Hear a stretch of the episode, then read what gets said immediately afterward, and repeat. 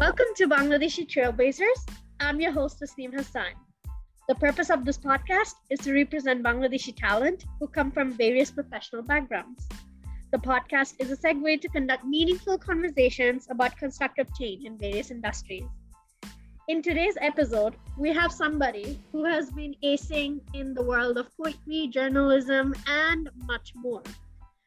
We have Samira Sadeque, who is a renowned journalist and a poet, and also a teacher. She has done some amazing journalism work for publications and organizations like Al Jazeera, The Guardian, and many more.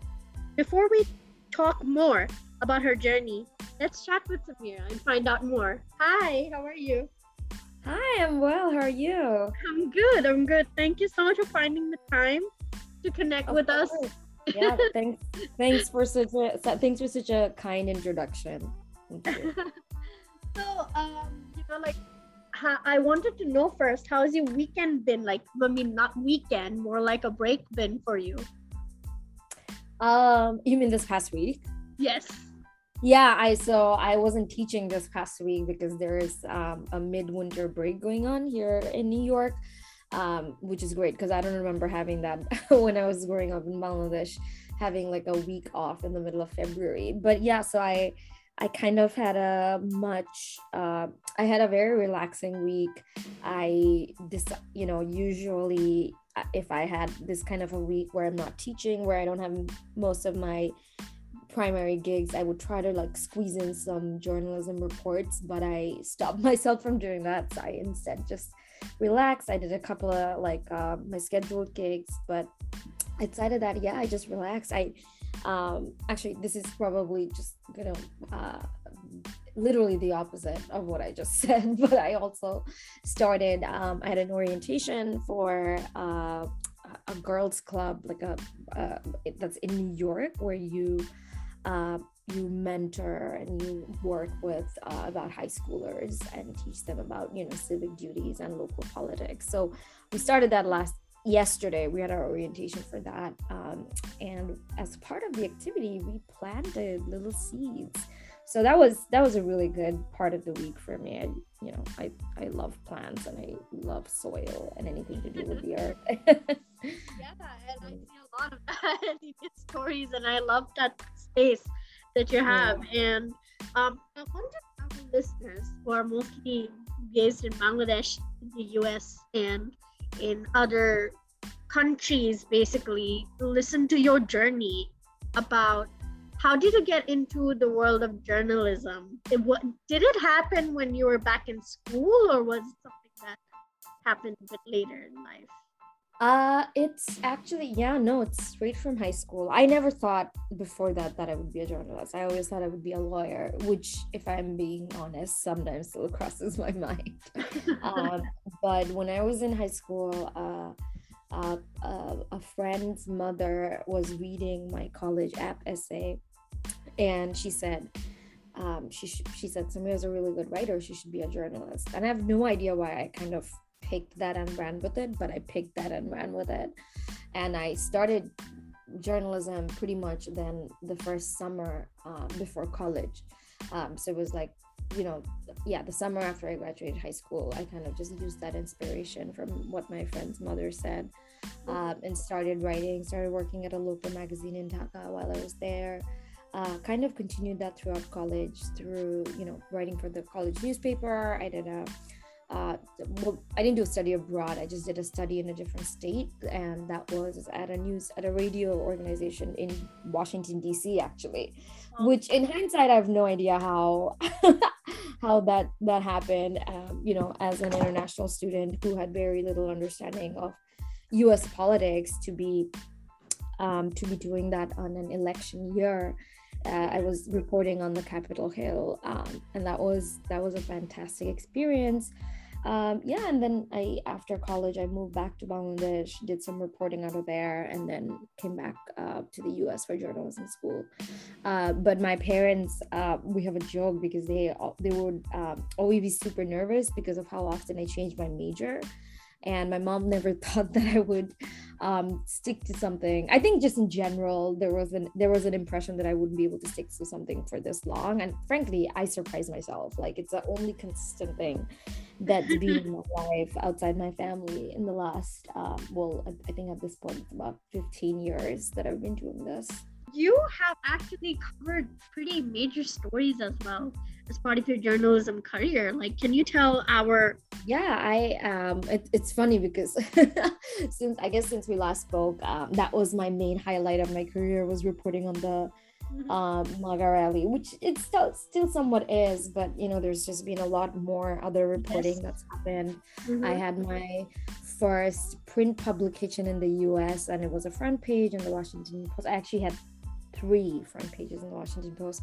So that was, you know, that was like a really big, um, big deal for me, you know, and I always highlight the fact that I'm, uh, as an immigrant, as um, as a first gen immigrant who's constantly having to worry about figuring out my visa while doing all of this.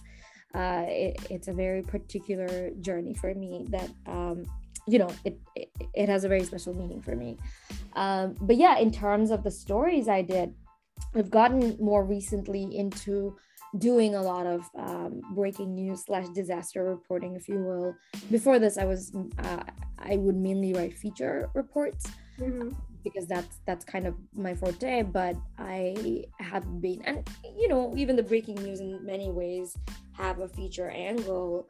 But that's kind of what I'm get, getting into now, which has been fun. I um, I always thought that you have to be a certain kind of aggressive to be a breaking news reporter. And I think I, I can talk about this later a little, but I've always hated that uh, that kind of glamorizing of being of having to be super aggressive as a reporter. Yeah. Um, and you know, and often we see that mainly with men, right? Like when men, like in in pop culture, when men are seen being super aggressive as a journalist, it's it's kind of seen as a uh, as something you want to be right? Like as something that's like you kind of think that that's an amazing way to be a journalist and that's kind of the only way. And you know which is why in large part a lot of my reports weren't breaking news because i always thought that i didn't want to be that person. But i think reporting on the bronx fire reporting on uh, the hurricane in the fall both of which were kind of an immediate aftermath story uh, to be able to do it in a way where you're not aggressive, where you're not, um, you know, being extremely insensitive to the people who are grieving, um, you know, in the immediate aftermath was really reassuring and kind of, um, I learned for myself that it's possible to do, you know, and that there is another image of a breaking news journalist that's out there that hasn't been put out there in the media yet you know? Uh, by media i mean put out there in um, in pop culture in movies right? Like it's it's great to know that this is possible and that many journalists are probably doing it. We just don't we just don't see it. I feel like there's still a lot of space where we talk about these kind of sensitive stories in a more hu- with a more humanistic approach yeah. now because you know when as you mentioned like when we're doing breaking news sometimes people just talk about the event without processing what is actually happening how are we going to reach out to these people who have been affected and how can we be mindful about our audience as well as they're reading the story? Uh, what is mm-hmm. your take on that? Do you think in journalism we still have a bit of space to work on that? Like there do you think we're there or we still have oh no we're we're nowhere. Near there um it's uh we have so much work to do. We just have we there's so much work to be done. Um you know there there's a reason why at times a lot of people are really averse to speaking to the media because there is a history of a lot of journalists not um not taking care of the source that they're speaking with uh not not being mindful of their needs. And i think especially here like there is if there is a very certain kind of uh, i would say kinship uh, between immigrant reporters and immigrant communities that they're reporting on right? There are certain things that we just understand without having without them without you know say an immigrant mom i'm interviewing right? Or she let something out and i know that this might um, this like she's maybe not realizing that if this goes out like it might be it might come back come come after her. And you know this is not to say that i'm hiding parts of the story but i'm just asking her hey i just want to make sure that you shared this or like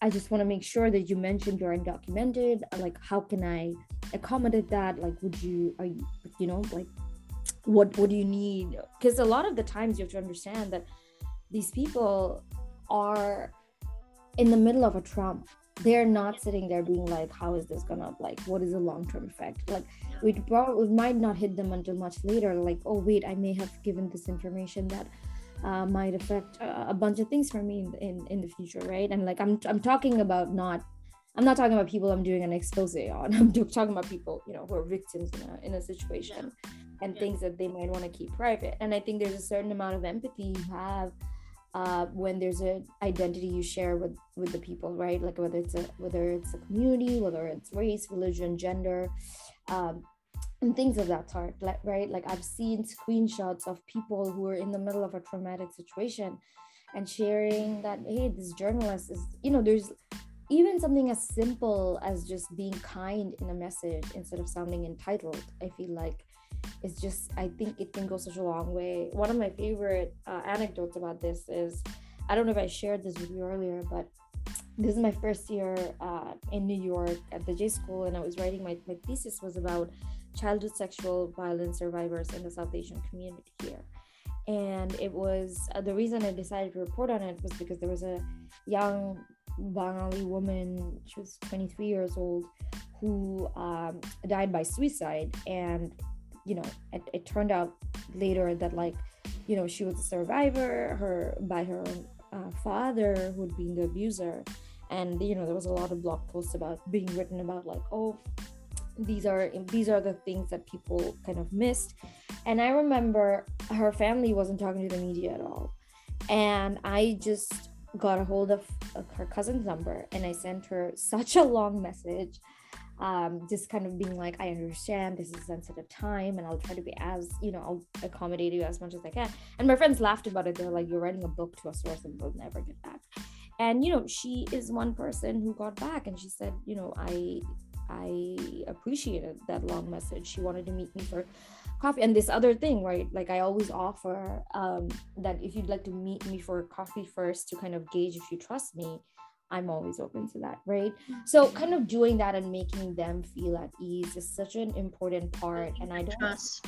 Yeah. Building the trust, right? Like I don't I don't see that it often enough. I see that a lot, but again, it's I see that a lot among uh, journalists of color, among women journalists, because there's a certain amount of empathy, as I said, that we build.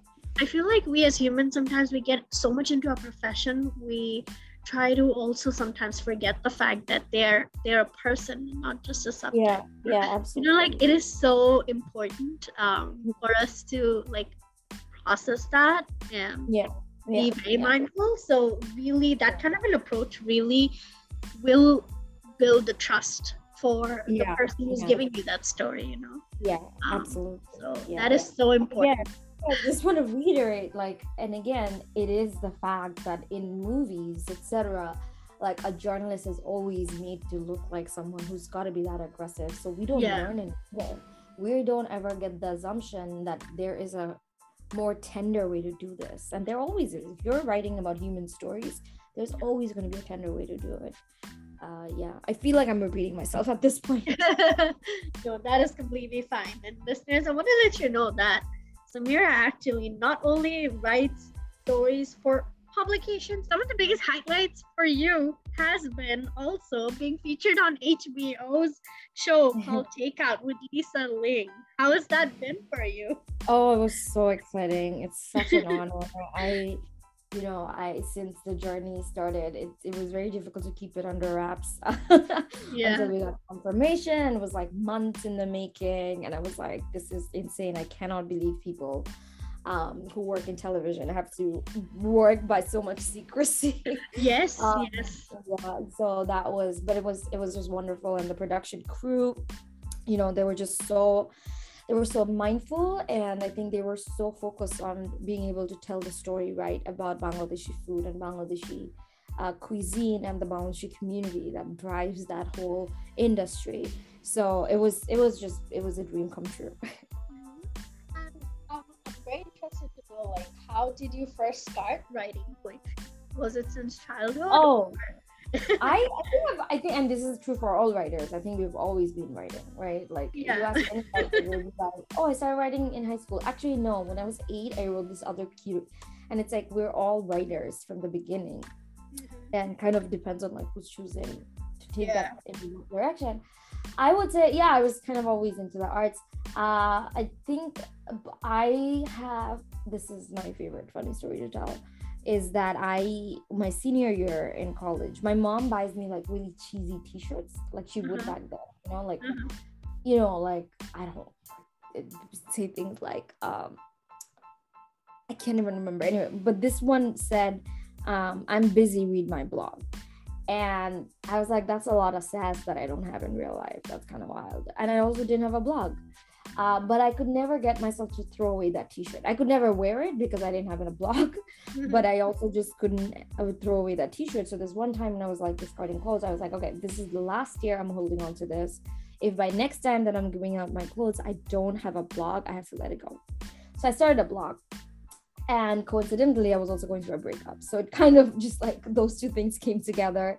My blog, it, you know, it took off, and I didn't really imagine it going the way it did. And that just, you know, like sharing on social media just became a really big part um, it was so instrumental in like launching my writing career for me um yeah so that's a that's a less boring story about how writing um started for me but But maybe here you are featuring on shows and writing a poetry, so you're doing pretty well. Thank you. But the more boring story I would say is, and I say this because you know there's a lot of us who started with blogs and stuff.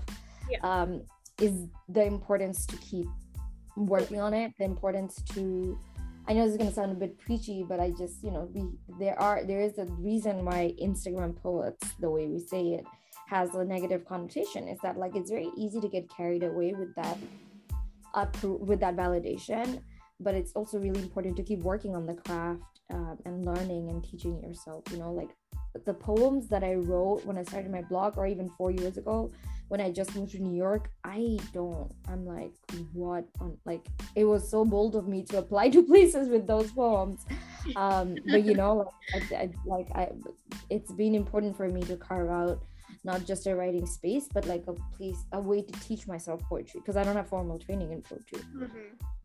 Yeah. But you know, it's your passion and your interest that keeps you going, and that is amazing to see because in a world full with, you know, filled with so much going on, I feel like sometimes we need these kind of spaces and outlets as humans to do something creative with the time that we have or whenever we find time. Yeah, and on that note, I wanted to actually ask you if you were to advise aspiring journalists or poets, it could be either. Oh. What kind of advice would you have for them for journalism or pursuing their dreams in the arts? I did not see this one coming, I have to admit. Um wow, this is so loaded and I don't um I first of all, thank you for asking that. It's very humbling to know that um that there might be people who are who are listening to that this part. But I would say, you know, I think here's the thing. I think it's very easy to say things like follow your dreams, right? But the reality is not just it's not it's not just a nicely paved path that you walk, right? Like I've had to work as a server.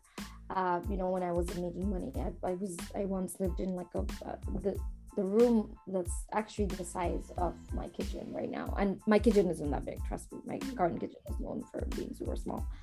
Um, and I, you know, I, or just had going through um, uh, going through your mental health uh, crisis um, while you're broke, right? Like I remember when I was broke, like when I was still trying to make it as a freelancer, I um, it was a very lonely experience. Not just you know because when you're broke, you it affects your social life, right? Like you're not hanging out with people. So things like that, I feel like it's really important to know that that exists and that is a part of it um, and it's also really important to be realistic uh, in the sense that you know a lot of people are like i'm not gonna quote unquote sell my soul. Sell your soul. When you need to sell your soul. You can always come back and then you know it's it's really a matter of um, it's really a matter of how equipped you are right? You cannot work especially in the arts which which is so personal for all of like whoever does it. You cannot do that if you are um, if you're you know if you're depressed because you don't have food if you're depressed because you don't have opportunities it's very okay to sell your soul every once in a while. And it's also very okay to give up and then come back right? Another thing i don't agree with is like all these people being like oh never give up. No give up. Like there are so many times when i felt so pushed against the wall and i give up and i gave myself the per- actually i gave myself the permission to give up.